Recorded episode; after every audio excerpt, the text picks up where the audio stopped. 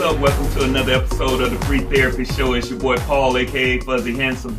Hey, it's B Wrong, aka Mr. Old School New. Man, we are coming to you together for the first time for our show. After about two or three years of doing this, we finally got in the same city at the same time. How that feels, Brian? Yo, uh, live and direct, as they say. We live and direct, man. Uh, shout out to the A. Glad to be down here. Got to do this more often. Definitely got to get you in Atlanta more often. Shout out to the Russell Center as well for hosting us this afternoon as we kind of get our show together and, and try to bring it to you from a new format. So, uh, Mr. Roan, last time we spoke, man, we were searching for a Speaker of the House. We have a Speaker. What's this man's name again? Uh, Mike Jones? Oh, no. Mike, Mike, Who?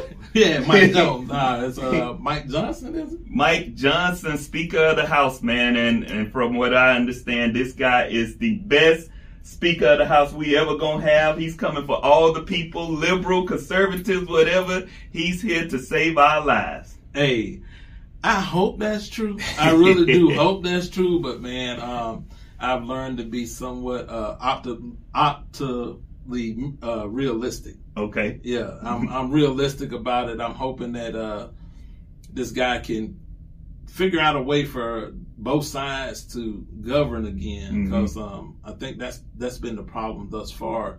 It's like uh, we're dug in on both sides mm-hmm. and especially at the speaker position. You know, I I get you're gonna have a, a right wing conservative and a, a left uh, liberal, but you know, at some point, for the government to function, for people's lives not to be impacted, the government has to learn how to govern. And I hope that begins with this guy. Yeah, man, we go through this cycle of evolution where we're kids and we don't know how to play together and we're all spoiled and selfish. Then hopefully we grow up and grow uh, a little bit older and mature a little bit and we learn how to collaborate and work together. And then apparently we get elected into Congress and become kids again. And it's mine, it's mine, it's mine. Yeah, so uh, sounds like we got the lesser two, three, four, five, six evils out of the oh Republican oh Party. Um, uh, where this guy seems to have a consensus among his caucus that he's going to be able to get some things done. But certainly worried, definitely watching him with a raised eyebrow to kind of see what kind of bills he's pushing forward. I know the first major issue they're working on right now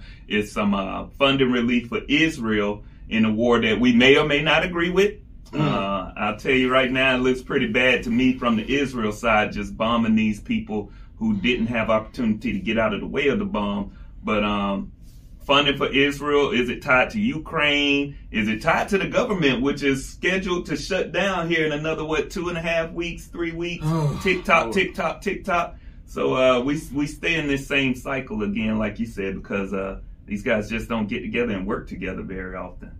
Yeah, I'm I'm uh, kind of watching the situation from a, a concerned perspective as far as being connected still to that uh, job that is in the government, but um, you know, that being one of the first topics that he has to tackle is not going to be an easy thing because he's got to deal with the folks within his own party and his constituents, but also having to govern America, you know, and mm-hmm. I think that's what uh, politicians often forget is yeah. getting there and, you know, being tied to their constituents and not understanding at the Congress level that you're responsible for America, mm-hmm. not just the folks in your mm-hmm. neck of the woods, but everybody and what is uh, you know concerning everybody. And you know, like you said with uh, Israel and Palestine, like, hey man, I, I interested to see how this thing developed. Is it's been going on for centuries, and now you know we're just in the modern day part of it. Uh, politically, it's it's a very t- touchy subject, very but touchy. I think uh, America is aligned uh, with Israel, and it's tough to watch innocence, you know, be exploited and have people die, like you said, without having the opportunity to even escape the mm-hmm. fate of uh, the bombs that mm-hmm. are being directed their way, women and children, and you know, both of us being connected to the military and yep. knowing, you know, there's certain rules of engagement, yep. and it seems like we conveniently forget those rules when we're on, depending on which side of the issue we're on. Yeah, so. man. Yeah, for sure, man. I don't want to get into the whole Israel why do we support them and and um, unapologetically support them uh, debate right now because that's going to take way more than what we got time for today, man. But um, I think it's certainly something to peel back and take a look at. Do we unconditionally support Israel? What's our real motivations behind that? You know, just real quick on the moral standing, um, you know, it's just not very Christian like to be sitting here dropping bombs on people who can't get out the way. Up, like up, that, he said it. He Uh, said it. Oh, you done opened it Under up the now. disguise of the bad guys are hiding out up underneath you. Uh, we got to exterminate everything above it to get to the the underneath caverns and and tunnels that they're working in.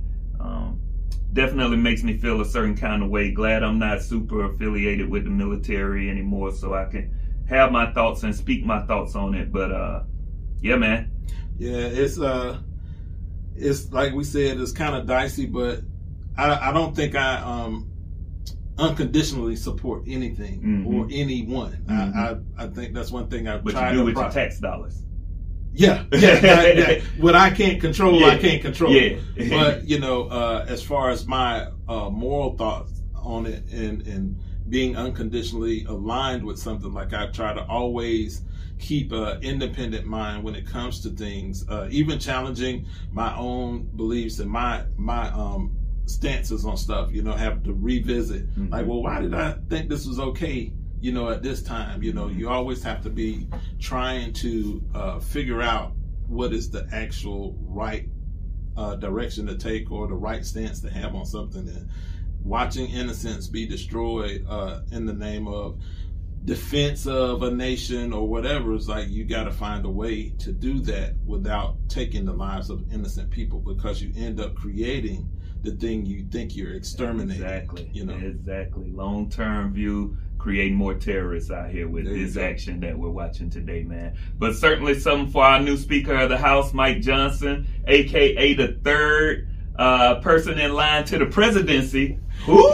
He just fell into it. He just fell into it, man. So we got to keep Joe Biden and Kamala Harris alive, or we're gonna have President Johnson walking around here, and we don't even know who this guy is, man. Man, How scary is that? Hey, that's how it works. That's how it works. You know, all you Your need constitution. Is a, yep. Yep. Mm. All you need is a majority, a majority of votes, and you can get whoever you want. To. Even Mike Jones, you can get Who? Mike Jones in there. Good stuff, man. So, like I said in the introduction, we're coming to you live from Atlanta, Georgia this weekend, where my boy uh, Mr. Old School New has visited, but we also had another visitor re- uh, recently in the city, man. You heard of this guy, Keith Lee? I know who he is now. Ah. If you didn't know, now you know. Man, somebody sent me a message, Keith Lee killing your city. and so, me being the wrestling fan I am, I know Keith Lee as the AEW wrestler, former WWE wrestler, uh, Wichita Falls finest, Keith Lee. Mm. Uh, and I was like, oh snap, Keith Lee back. That's too funny. That's too And funny. then I looked this cat up and he looked nothing like the wrestler Keith Lee, man. What is going on, uh, Mr. Old School New? You got any any restaurant critiques in your time here? Um, actually, no, I don't. I don't. Um, Better not. no, hey man, Atlanta's treated me well, so I'm I'm always you know happy to be here. I am a fan of customer service, though. I am a fan of customer service. Let's Like, dig uh, into it. Finding out who Keith Lee was, you know, he's really popular. I think uh, over 14 million followers between TikTok and Twitter and everywhere else. Um, and uh, former UFC guy, Mm. uh, uh, lightweight wrestler uh, Mhm. or lightweight fighter um, for uh, MMA fighter for UFC. Um, You better have pretty, pretty. Hey, all hey, that's what they say. That's what they say. He got them hands, and, and he's about that life. But um, you know, his life after UFC kind of evolved, um, where he went through a part where he was really struggling financially and doing these things, but he always kind of remained true to who he was, and ended up, you know, starting to uh, record and do things like that, and now he is here he is now 14 million followers and can shut down your favorite restaurant. Mm, could shut it down, man. It's so funny because I've been to the restaurant that he's critiqued here in Atlanta most popularly, and uh, maybe I'm just accustomed to Atlanta style of speaking or, or what Southern hospitality has evolved into. And make no mistake about it, even if I'm accustomed to it, I'm not necessarily always walking away happy.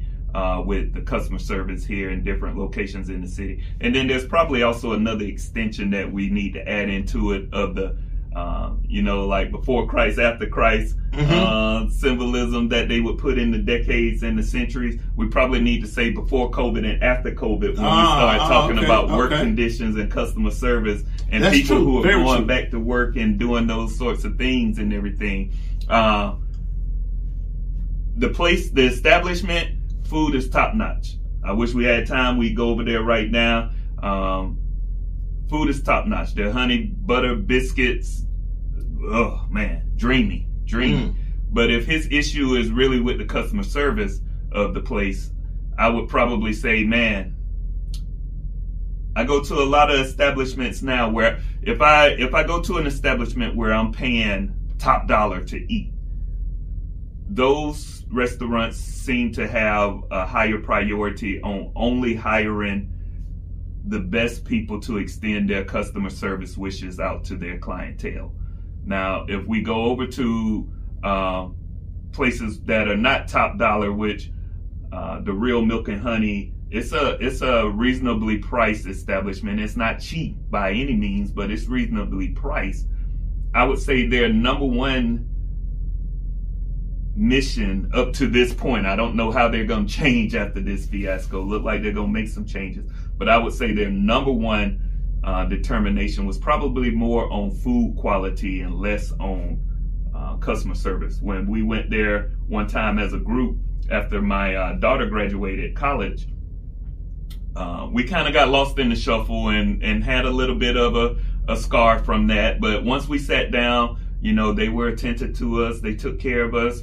Uh, we processed in, ate, and got out of there in a timely manner. I thought we got our food in a good manner, and I don't mean to do my own review of the place to kind of balance it out. I'm just saying, um, I didn't notice it so terribly that it it left a stain on me. As a matter of fact, I keep trying to get back over there, but Atlanta had so many restaurants that I haven't been back over there since early this year. Um, but I will also say this: I can pick any restaurant in Atlanta. Like again, that's not going to be my top dollar. Where their number one priority seems to be customer service, and go there, and it's a roll of the dice hmm because of the the um, the people who are in the job market right now and and how they're allowed to be. Uh, so that's kind of my thoughts on it. I, I understand Keith Lee is um, building his empire based off of his own thoughts, and I don't really delve in that reality too much. Uh, I just go in and get what I need and come out, and whatever the service is, that's going to kind of determine what my tip or or even my comments back to the establishment is, or maybe even my patronage of the establishment going forward if it's super super bad. Uh, but I don't have I don't have big beef with customer service, but my food better be good. Yeah, yeah, I hear that. Um, two things I, I would probably like to address. Um, one you said about you know before COVID and after COVID. I think that's really important because I think if we're all being uh, honest, we can say you, there's a noticeably different, Noticeably, noticeably, noticeably. different um, atmosphere around customer service and restaurants and the service industry after COVID. You know, it's harder to keep people in those jobs. I mean, there's a bigger conversation to have about, you know, how much you make per hour and if that job is able, you know, something you can really put your time into.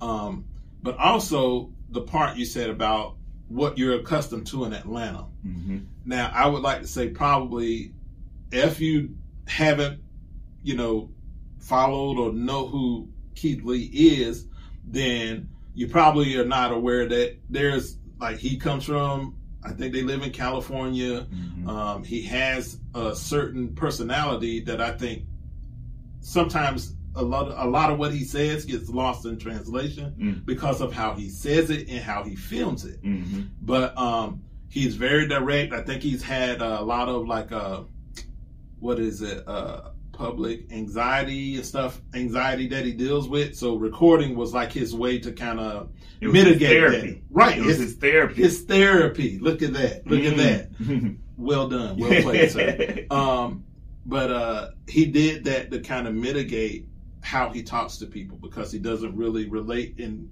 like his personality doesn't cross over to people. Mhm. So that's his biggest thing is recording. That's just stuff I, I've learned about him.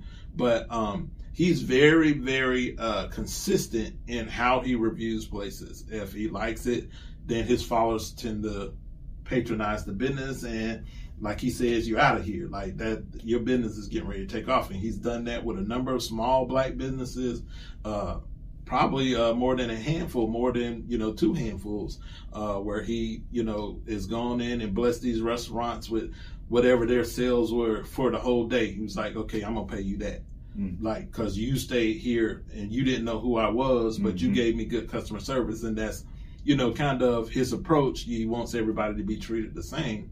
But I think the caveat to that is just being in Atlanta, just just based on this weekend alone, being in Atlanta, I will say, I know you guys are accustomed to living here hmm and the prices and everything. Like, uh, my wife was asking me well, how everything was going. My daughters was like, okay, how? I was just like, it's Atlanta. Like, you have to adjust when you come here. If you know where you're going and what you're going to do, you everywhere is not going to accommodate you just like that. Yeah. You, there's going to be a wait involved because this city is huge. It's like Mhm. that's the thing that always uh, astounds me when I get here is I ne- I always take for granted just how big Atlanta is and just how it continuously is moving and how many people are here. So I think that's the caveat I would probably give to any place uh, that is experiencing customer service problems. I've had my own issues in my hometown of Columbia, South Carolina.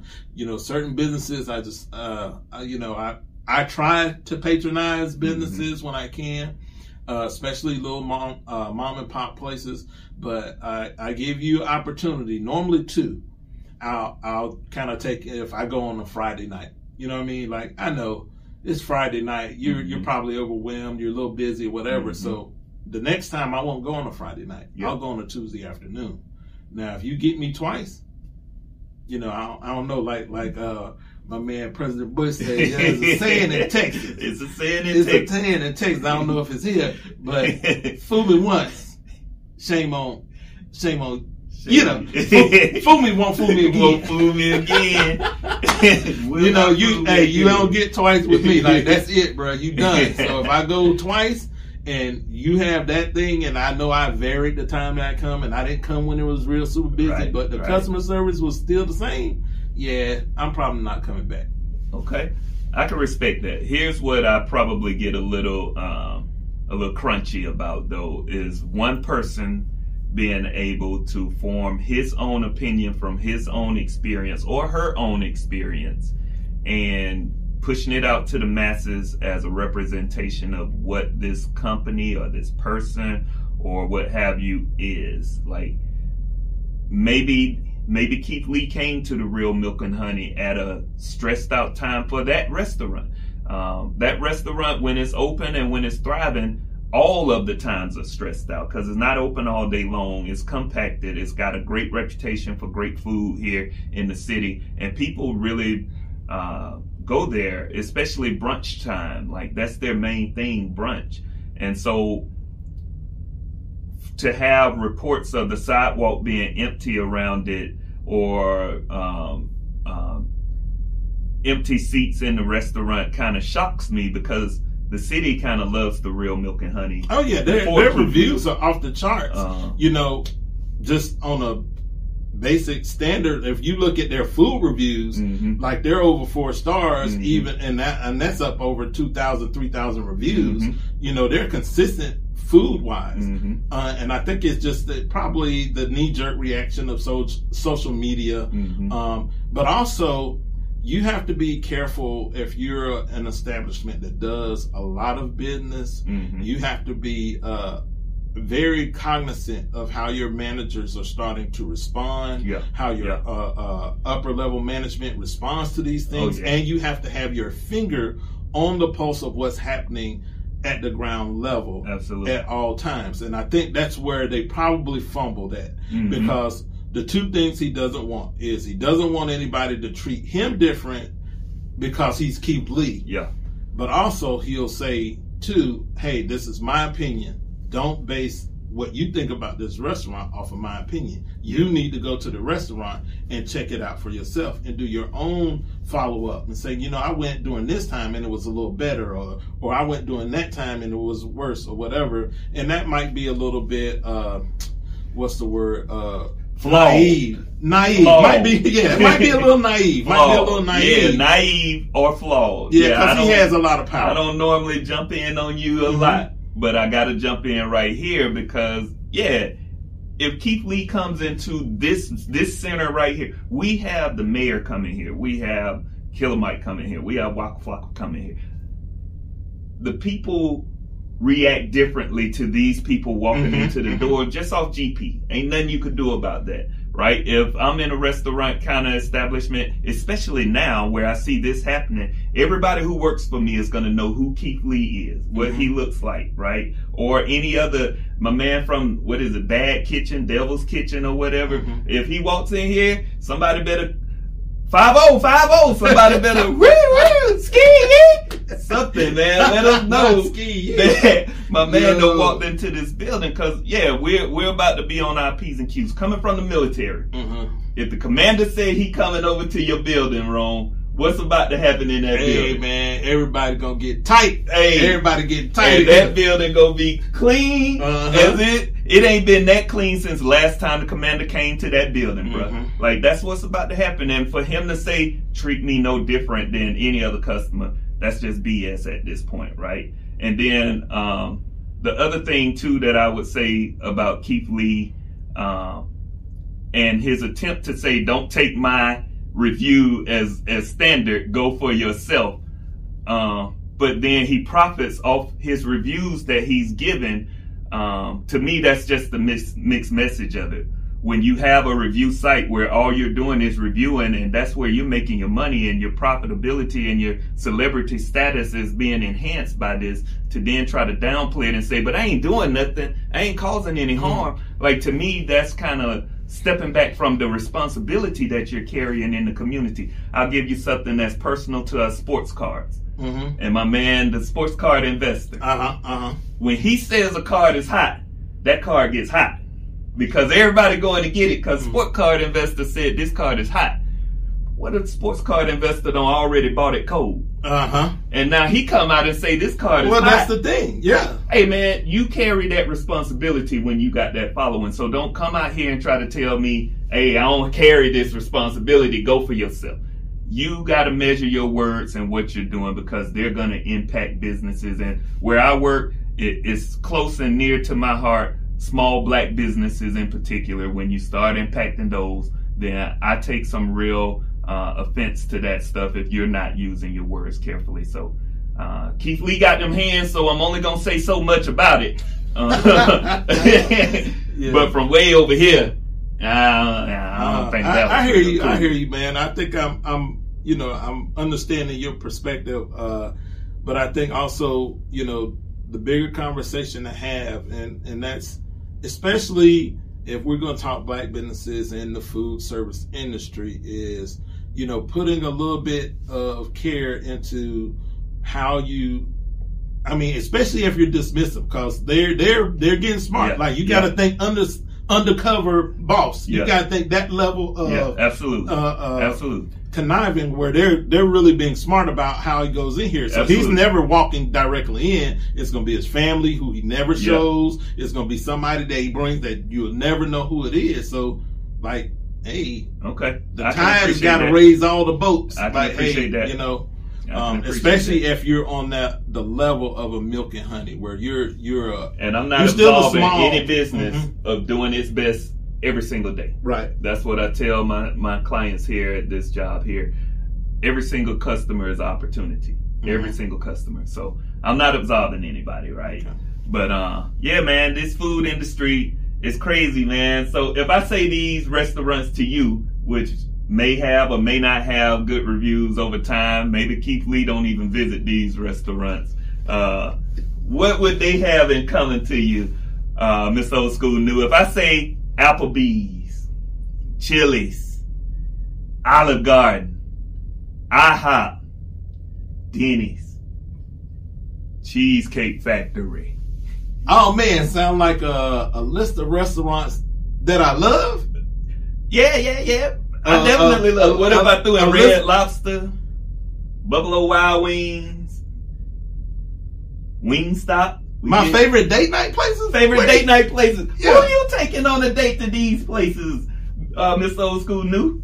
I'm taking the misses, man. Okay, That- hey, that's, okay. That's them our spots. Okay. What- what's the problem with them? Well, before she's the missus, if you going on your first date there, that's a big no-no now. What? It's, it's a Man, get list out. out. here, bro. it's a list out here. You cannot take a woman on a first date to Chipotle, to Applebee's, to Cheesecake Factory, Oh, Wingstop, Lord. Red Oh, Lobster, uh, a hookah bar, uh, church. What? church. Can't take them to church. Uh, man, what you think about this list? It's hard out here dating nowadays, huh? hey man, I see it all the time where they say the dating pool got piss in it. they say the dating pool's full of piss. Um, yo, it's crazy, but I think it's relative to where we find ourselves. Uh, I think it's relative, uh, very much so. Um, I don't know now. I don't want to step into nothing. I don't want to step into nothing. I'm stepping I, in. I, I want to know who do we hold responsible for this level of diabolical planning on a first date? Yo, like a first date, I'm trying. Hey, I don't know you. I don't know you like I don't know you like that. Just like I can't take you on a long road trip or something because we might not jive like that. Right. I also can't take you nowhere I gotta empty my wallet. Exactly. Okay. Exactly. Okay. I, hey, that, I'm tracking. I'm with you. Okay. I'm with you. But I think there's a, a some a, a movement underway. Maybe it's a whole movement, but something is happening where there's a shift in how women view exactly what they think a man is supposed to do Ooh. on a first you date. said you wasn't gonna step in. I didn't want to, man. I didn't want to. But I, I'm safe. I'm safe. Oh. I, you know, I like Chili's. I like oh, Cheesecake Factory. If, if I if I'm not there, I'm, we going Louisiana chicken pasta Yes, all sir. day long. Yes, So sir. They don't I'm make good. like Atlanta no more. man. and I get a slice of cheesecake on the top. Bruh, I'm winning. I'm winning. Hey, hey, I'm a Beyonce fan. If Beyonce told you what she doing, and, and she'd take you to Red Lobster. If you do her right, she'd take you to Red Lobster. So, name drop. who are these people? Bruh, I'm just saying, look, man. So I ain't rich, but I'm all right. Mhm. Like I ain't walking around here penniless either, man. But if I'm meeting a young lady, um, and we're going out on the first date, um, and I happen to be in the mood for a piece of cheesecake, then the first thing I'm gonna say is, "Hey, you want to go to Cheesecake Factory?" Uh, man, if that closes the door on me, she just ain't the woman for me. Like I That- feel like I, I, feel like I've been saved. That's the barometer. And You- I'm gonna go to that. Cheesecake Factory hit to that celebrate head. that. Yes, you know sir. what I'm saying? Yes, sir. Mr. Wrong Way, I had to draw the line on this list, man. they said sporting events, bruh. Oh Lord! Sporting Oh, you out the door? You out the door with Bruh, with, uh, have you paid to go to a game lately? If I can't feed you for the price of them two tickets at one of these other restaurants, like, man, if I take you to a sporting event, you don't won. You don't Mhm. won. Cause A, that's kind of another therapeutic form for me. I love going to sporting events. I love leaving my job. I work right around the corner from State Farm Arena, man. And some of my most favorite nights or days at work is when I get to walk out of the front of my building, go around to my truck and grab my scooter and scoop my behind around to State Farm Arena and watch the Atlanta Hawks play. Where the food in there ain't cheap either Mm-hmm. right? Like I've gone on a date at a basketball game where we went there to eat and we watched basketball. Man, that's two for the price of one right there. How can how can that not be well received? I, that's. I mean, back to you know when we first started the topic, I, and I'm trying to figure out what is the basis of the first date, Mhm. and and I think that's where the conversation really lies. Is what are we? What are you basing this off of? If you're a woman and I come to you with Cheesecake Factory or Olive Garden or Chili's or man, Applebee's, Dollaritas. Ribs. They went Dollaritas. So I mean, if, if you know, we just going somewhere to have conversation, eat, vibe, see what everything is like. What what are you basing the value of your time on? Mm. Just because you are who you are and this is what my time costs. Yeah. I mean, are we making it transactional? Because ooh, it feels ooh, transactional. Ooh, man, you, It you feels ain't transactional. stepping in it. You trying to swim in Hey yo, today. I'm gonna call a duck a duck. Mm, You know what I mean? quack. So- Okay. that's that's just what it gives to me because that and that's where I think the shift is because for so long, like my heyday in the '90s and the early 2000s, like the energy was still, you know, let's vibe, let's Mhm. get to know each other, see if Mhm. we on the same page, Mhm. talking whatever. Like, you know, Cheesecake Factory, girl, you ain't got there yet. Mm-hmm. Like that's a ways down. That's down the road. That's down the road. Yeah. Now, now you Cheesecake Factory ain't good. What has happened? and, and when can we go to Cheesecake Right. Factory? Because that's one of my favorite places. Mm. You know what I'm saying? Uh, Miss Old School knew, man, where I grew up in South Georgia, uh, I can't even say when the Olive Garden got to Albany. I don't Mhm. even know. I just know I didn't grow up going there, right?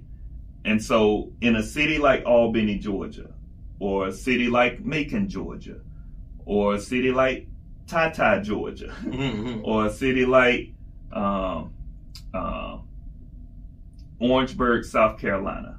Mhm. People are giving their right arm to go on a date to Hey, the. Olive Garden. Hey man, goes shout out to Goldsboro. Shout out to Goldsboro. North Carolina. yo. the Hey, I think of the South. I think all the women from Goldsboro got a realistic imagination. Okay. you know what I'm saying? Do you remember that? Yes. Realistic Yes. imagination. You know, realistic expectations. Like, I think, uh, uh, and going back, to, uh, I hate to tie it back, but like, if we're talking the uh, Cheesecake Factory not being good enough, and you guys are, are lining up on weekends at brunch spots that charge you, overcharge you for everything, Mhm. but you can't wait to go there with your homegirl, Mhm. but now you can't go to the Cheesecake Mhm. Factory with me. That's crazy. Yeah. Yeah. I don't get it. I don't get it. So I, I think it's some kind of correlation between the relation of men and women and where things are now, and Uh-huh. men are getting to a place where they kind of fed up. you know, that's that's how we get the Cheesecake Factory and the whole thing happening on the internet with the the young lady refusing to get out the car at the Cheesecake Yes. Factory, and the gentleman that was dating her obliged her. Mm. Oh, okay. Yeah. All right. Well, let me take you I would have called the cops. Right. Somebody's in my car. Uh-huh. I ain't even. They ain't even got permission to be in there. No. they were supposed to be in Cheesecake Factory. yeah, man. He took her on to the house, I and she caught a in lot there of with my banana cream cheesecake with the glazed strawberries on top, eating like, and walked out to my car. "Oh, I gotta call the cops. Somebody in my car. Seriously. Oh man, that's good. That's good. Yeah, man. But again, man. So it's only so many Atlantas out there. Only so many Miami's and Chicago's and New York's. There's only so many of these cities out here, man. What are people in these smaller cities doing? They're not going on dates. Hey, yo, they keeping a realistic expectation, That's what I'm saying, and man. and I think that's Small town girl. Hey, hey, we might be on the mm-hmm. something. Like, hey, I don't know if you out there in the dating pool. No, get away, get away from the big cities, Hey. uh, or find you somebody in a big city with a realistic Mm-hmm. expectation. You know, and I think that's really what it gets down to, like uh, first dates, and, and and I think a lot of things are happening on the internet. I think that's another part Social of it. media, that's what I social media and, and the internet is is also impacting this, but also how people relate. You know. Uh, long ago, long, long time ago, you know, you had to get a phone number. Mm-hmm. Y'all talked on the phone when you met Mm. or, or whatever. Like that first date had a lot more pressure on it Mm-hmm. from the getting to know you side, Mhm. getting to feel you out and see what you're really like. Whereas now people put everything on the internet. So all of that stuff is there. And now they're looking to, oh, if you take me on a first date, they got their phone out. They, Yeah. they taking Yeah. pictures of the food, the Big facts. everything else but you. Yes. Big So-. I don't know, man. Man, Tough out here. I'm gonna tell you, man, as a as a single man out here transversing through these lanes and highways, I just devised me a new test, dog. Mm. Every first date of mine, every single one of them is going somewhere on this list right here. Oh, that's nice. And that's I'm nice, yo. you out there every single You gotta first put date. that out. Hey, Olive Garden, you got a choice. Tonight is Olive Garden, Chili's, or Applebee's. If I really like you, I'm gonna throw Cheesecake Factory on there on top. Like, hey, that's my spot. If you you ain't down with Cheesecake Factory, you ain't down with me. That's Oh, all I got to say. Hey, man, that sounds like a t-shirt. Hey, hey, hey. Sound like a t-shirt. Yeah, that might be. man, uh, Brian, before we uh, get out of here and everything, man, your boy Deion, Colorado, where all they fans go? Man, I'm looking for them. I'm looking for them. I, I'm entertained. You know. look, look, look. Oh, hey, I'm entertained by watching sports and, and watching things develop uh, over a certain amount of time. So I try not to knee jerk react with anything. Um, and I knew, and we said, you know, going in, this was going to be a tough task. Yo, Mhm. like my my top three worst jobs in America got to be college football head coach, uh, college basketball head coach, and a dude taking a woman out on a first date. them got to be the three worst jobs in the country right now.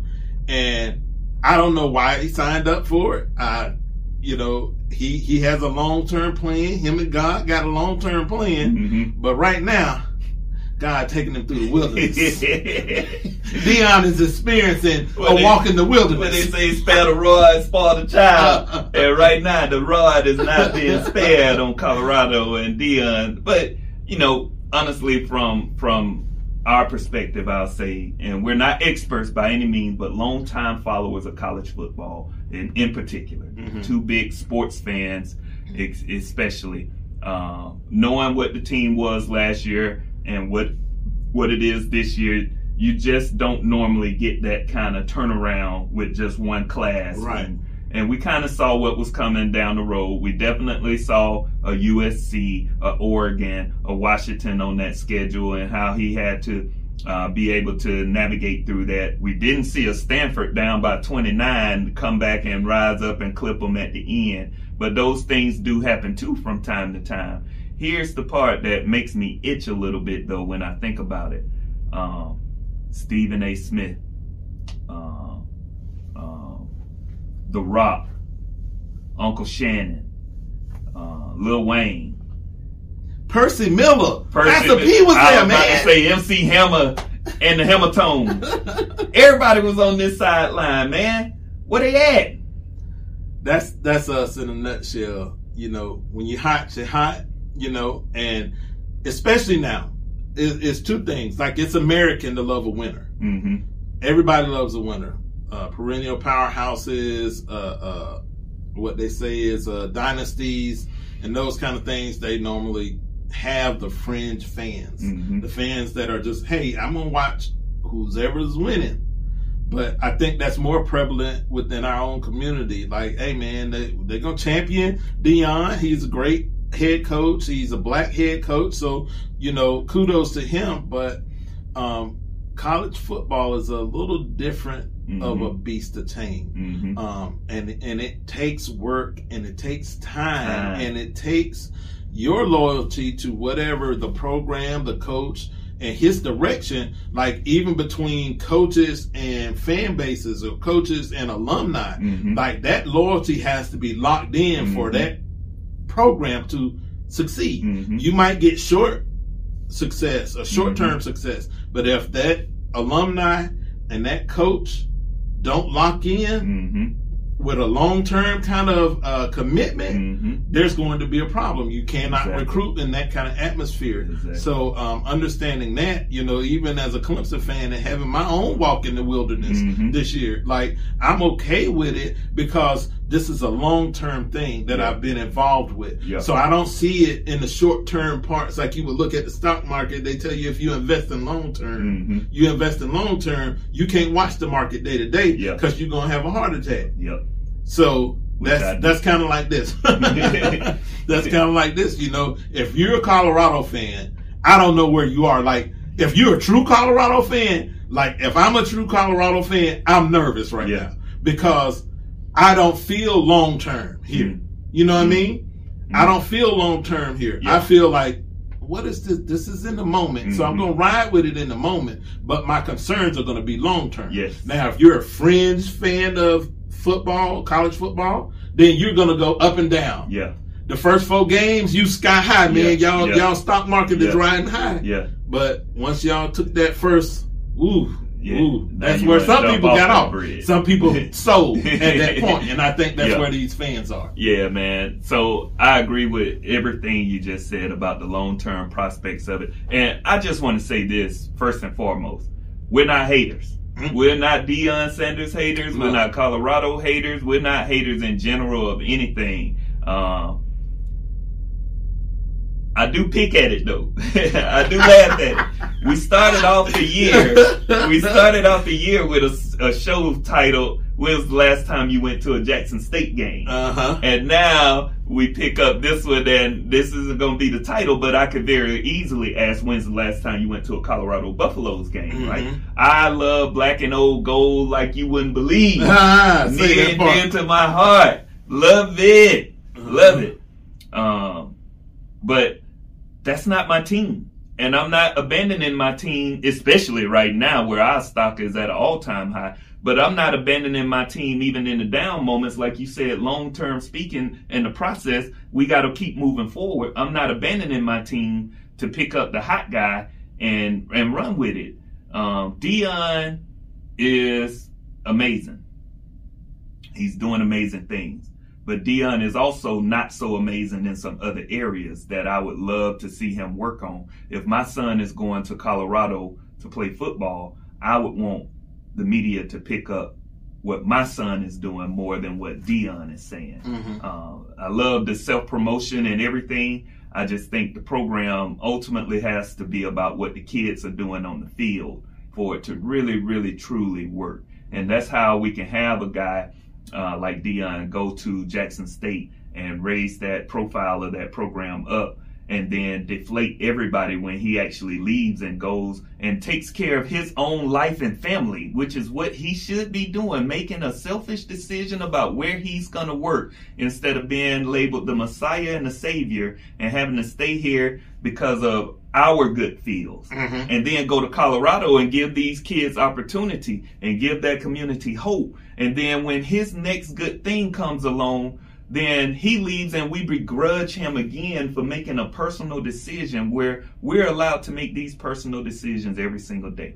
I support Deion from afar. If Deion gets into the college um, football playoffs at some point, I would smile if they win and everything. I wouldn't have a problem with it. If Michigan win, Ohio State win, I got a problem. Like I just mm-hmm. don't like those programs. But if Deion wins, then I'd be like, I, I can sleep tonight. I'm mm-hmm. okay with that. Right. That, That's not that bad or whatever. Um, but I'm not gonna sell everything in terms of making sure that the world knows that I'm with Deion. I'm with mm-hmm.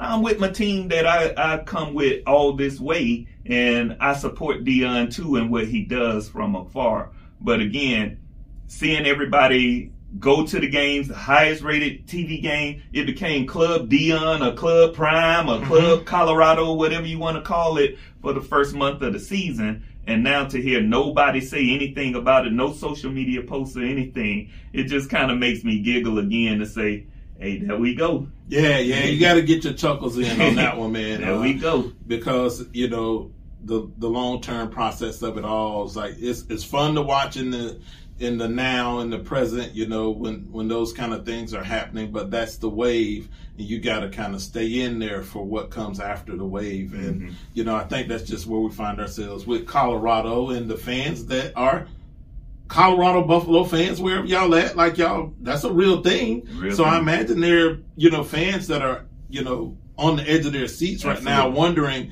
which way is this program going to teeter because like i said with college uh, college football head coach being what it is as far as a tough job, there's no no rest. Mm. Like as soon as he gets through with this struggle of a season, however it turns out, it's recruiting time. Yes. And it's recruiting time right now. All the so time. y'all got to be on it right Mhm. now. And that's, you know, the, part of the headache hmm of, of being locked in with a college football program is you're not only concerned with today's win or loss, but you're also, hey man, where we at on this recruit? hmm What are we doing? Like, if we, we locking this guy in, National Signing Day coming up, like we, those things are, are still Yeah. happening. Yeah, man. In the words of my my coach, uh, ABCs, baby, always be recruiting. always be recruiting. Hey, Some okay, maybe okay. you said recruiting. I don't know if that's in Texas. I've got it in Tennessee. ABCs. Yeah. yeah, man. Hey, when we talk about long term prospects, man, one thing that has withstood the test of time has been hip hop. Hey, old school. Hey, dude. man, Mr. Old School, new Mr. I'm older than hip hop. Yeah, man. Time to time to open our topic up, man. Today we're gonna go into a little bit of a conversation about Nas, your favorite MC, My um, favorite. in man. our hip hop at fifty segment for our show, man. Tell me about your love of Nas. Man, I, I have to start the conversation with uh, kind of uh, re- revisiting uh, Nas um, from the beginning and where he's been able to stay consistent.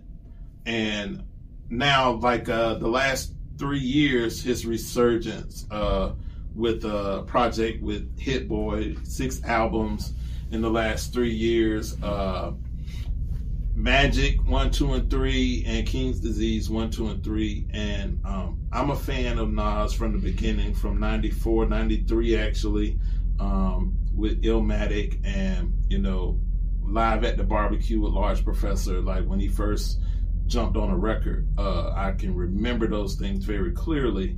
And uh, what I have to say about him is he's just always been super consistent. Um, I've had moments where I've been up and down with Nas, but his musical influence and his effect on the culture has never wavered. Uh, I never thought I'd get to a point where I could see Nas and Jay Z just uh, jump on a record casually and poke fun at each other and have uh, have these good kind of um, uh, interactions. But also, I have uh, Illmatic, Stillmatic, It Was Written, uh, Street's Disciple, uh, God's Son, and then on the book end of that, this uh, latest series with uh, with Hit Boy. Um, I really love King's Disease one, two, and three. I really love Magic one, two, and three, uh, and I think I have to take that into account of what the the um, current mood and, and uh, environment is with within hip hop. Like uh, Nas has actually got a song. Um, I believe it's on Magic Two or King's Disease Two, where it's it's called Fever, and it's basically him talking about his age, him turning fifty hmm along the same time as hip hop was turning 50 and how hip hop has always been prevalent in his life and how he has always been prevalent in the life of hip hop. Mhm. So, and it's called like, uh, it's called Fever, but it's about him getting and turning 50 Mhm. and basically reflecting. And those things I relate to on a real level Yeah. because I often have found myself like when I was growing up, like I, I remember having this like, uh, moment when I turned 30 years old. It's like, yo, what am I gonna do? Why do I still listen to so much rap music? Record an album. Never crossed my mind, yo. Never crossed my mind. Uh, I've written rhymes. I got a rhyme book. I, I do have that. Um, and uh, but never crossed my mind. But I did have this like moment where I kind of, you know, what at what point do I grow up and I stop liking this music so much? Mhm. And it never happened. Mm. And I never grew out of it. I I tried. I fought against it. I was like, you know what? I'm 35. I got kids. Man, I ain't got time to be listening. to Man, that new record just dropped. oh man, that new. And I always come back to that. But Nas as an MC, it he just epitomizes, you know, all the things that I want in an MC. I want the evolution, the growth, and it took him a while. I will say that. I think he went through a, a moment um, before marrying Kelis or uh, like right right after the real beef with him and Jay, like uh, there was a moment where I was like, you know what? That's the problem here is he's not evolving. Mm. His his music is not evolving. But it's soon soon after that it happened where it's like something clicked. He's he's always talked about his kids and those kind of things, but um, the music necessarily didn't correlate to where he was in life, and that's a big thing for me with any MC. Mm. With any MC, I know a brother gonna kill me, but like I think that's what has always held the game from really getting to where he should have been. Because mm. his bars never really mm-hmm. matured. It's like, and I can name several MCs. Like this guy's really, really good, but when your music doesn't evolve with where you are in life, it, to me, it disconnects. Yeah, it disconnects. So um, that's the one thing I think uh, Nas has been able to do, other than staying relative. You know, he stayed relative. A lot of times, he kind of stayed away and shied away from new artists. Uh, but I think once he embraced where hip hop was going. Like he had the whole hip hop is dead movement and all of that. But once he kind of embraced the newness of what was happening without having it affect him and his bars, like, okay, I'm going to still give you grown man bars. Mm-hmm. And I think uh, that was the controversy here a couple weeks ago with Drake's newest album. It was like, for all the dogs and, and, it wasn't well received. I thought it was a Drake product. Mm-hmm. So I was kind of shocked when people didn't receive it as a Drake product. Like I don't expect, I, I do believe in apples to apples and oranges to oranges. So I never expect to get something out of someone that doesn't do that. Mm-hmm. So folks were expecting, like Joe Budden was like, "Yo, I don't want to hear Drake rapping to 25 year olds. Mm-hmm. He rapping to 25 year olds. He's in his late 30s. This is crazy." Yeah. But he's rapping to sell records. Mm-hmm. And that's what you have to do appeal to the mass audience, the 25 year olds. Mm-hmm. So, and, and, it wasn't well received, but I think that's where Nas is capitalizes. He realized his market is where his market is. Yeah. You know, hey, he ain't gonna he ain't gonna set the, the market on fire and sell outsell all your favorite rappers, but his fans, they can always count on him to deliver a product for them. Mm. And so he continuously does that. And I just say shout out to him. Um, yo, I, I, I had this this epiphany. I was like, hey man, I don't know.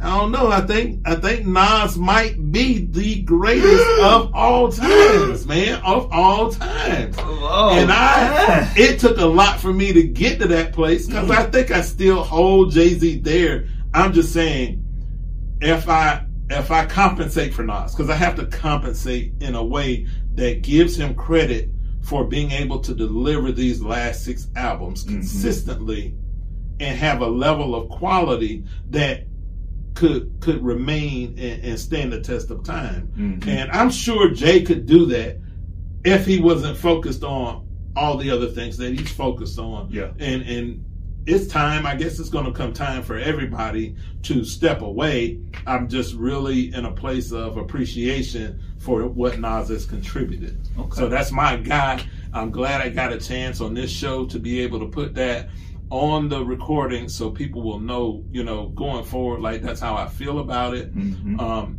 shout out to Jay. I'm, I'm still the biggest Jay Z fan in the world, but um, I'm also right here still pushing for Nas, and, and it's been that way since '93. Okay, I'm with you, man. I hear. you. I appreciate what you said. It did sound to me like you said Nas had to get better because of Jay Z somewhere in there, but uh, I, agree. I okay. think so. Yeah, right. yeah, I'm I'm with that. I'm not a Nas hater, man. Uh, it was written is one of my all-time classics, all-time favorites. I know Nas fans probably go to maybe Illmatic and and a couple of others and everything, but it was written hit me uh, and kind of woke me up to Nas, made me listen to Illmatic and Stillmatic and, and a couple of the Nas albums, God's Son and and which wasn't the best, but he had some. Every single Nas album is you're gonna walk away with at least one or two songs. Like man, I listen to that one forever. Mm-hmm. Um, definitely recognize his talent and skill and contribution and and Nas is your guy, and I appreciate that, man. He's always been your guy as long as I've known you too. So I wouldn't expect you to say anything different uh, other than he's the GOAT. where my goat kind of revolves around depending on what week we're talking and Mhm. everything. So when we get to my guy, uh, we're gonna have to do that over three or four shows. I hear that. I hear that. But man, I do appreciate your love of Nas and uh and love that you got a chance to kind of opine to him uh his music and his contribution right here on our show and get that off your chest, brother. I love it. Yeah, that. man. Yeah, yeah. I appreciate the opportunity. I wonder what Nas taking these women on a first date. man, that's something else. Yo, if I ask you to go to Cheesecake Factory on the first date, and Nas asks you to go to Cheesecake Factory on the first going, date, bro. They going. are they going? Are they, going? They going. Mm. Hey man, there's more to that topic. Nas yo. I'm just probably saying, take this him to another Waffle show. House on the right. first date. There you go. Okay. There you go, Okay. man. He Hey, damn sure could take him to a sporting event because Uh-huh. they're gonna sit courtside, right? hey. What if I what if I had courtside seats and ask a woman on a first date to go with me to this game, and she says no, and I got courtside. I've been known to sit courtside occasionally. Yo, they are. I hey, just sat in a suite yesterday. man. I can't take you to a game. Golly, hey, boy, Hey. I don't know. I don't know, man. I, I'm always, I'm always doing. I do this at the house all the time. I tell, I tell my daughters. I have daughters. I, I got two daughters. My wife. We, you know, Two our conversations are always uh, centered a little to the feminine perspective. Right. Our conversations always lean to something they're having a problem with. Yeah. But I I sit there and I say, you know what? If you can explain this contradiction, then you understand women. yeah. And a lot of times those are things that they can't explain. Mm. And the contradictions that are prevalent in this conversation, Right. right, they could be a whole show unto itself. That Let's do how that. do how do you have this kind of contradiction? Well, you'll do this for this guy, but I don't. What what are we doing here? Ooh, so I mean that it, feels transactional. We gotta I'm just find saying, us a woman to come on and Yeah, We gotta yeah. find us a woman in the game Mhm. to come out here and kind of help us sort this out and everything, man. Cause I can't take you to a sporting sporting event, but I could take you to a Beyonce concert. Right. They in the same building. right, right. We we ain't mad at the building though, right? No, Like no. you gonna eat the same food, it's still chicken fingers in there, right? Uh-huh. Like, I mean, I don't get it, man. Yeah. You can understand that you understand women. But Disgusting. chances are you don't understand that. but we love them anyway, right? Hey man, it's been great sitting here with you, it live in the flesh and doing this, man. We got to make sure we. It do this feel right, dog. It feel Yeah. right. Feel like this Yeah. got to be the way we gotta it's get done. you a kitchen pass to come down here once a month so we can do this. I, I think that's worth it. kitchen pass. I think it's worth it. kitchen pass. hey man, until next time, it's your boy Fuzzy Handsome, Hey, it's B Ron, aka Mr. Old School New. Mr. Old School. Live in the. A. Yes, sir. We're gonna get out here and tear these A streets up to see if we can do some restaurant reviews. Y'all have a good one. we out. Peace.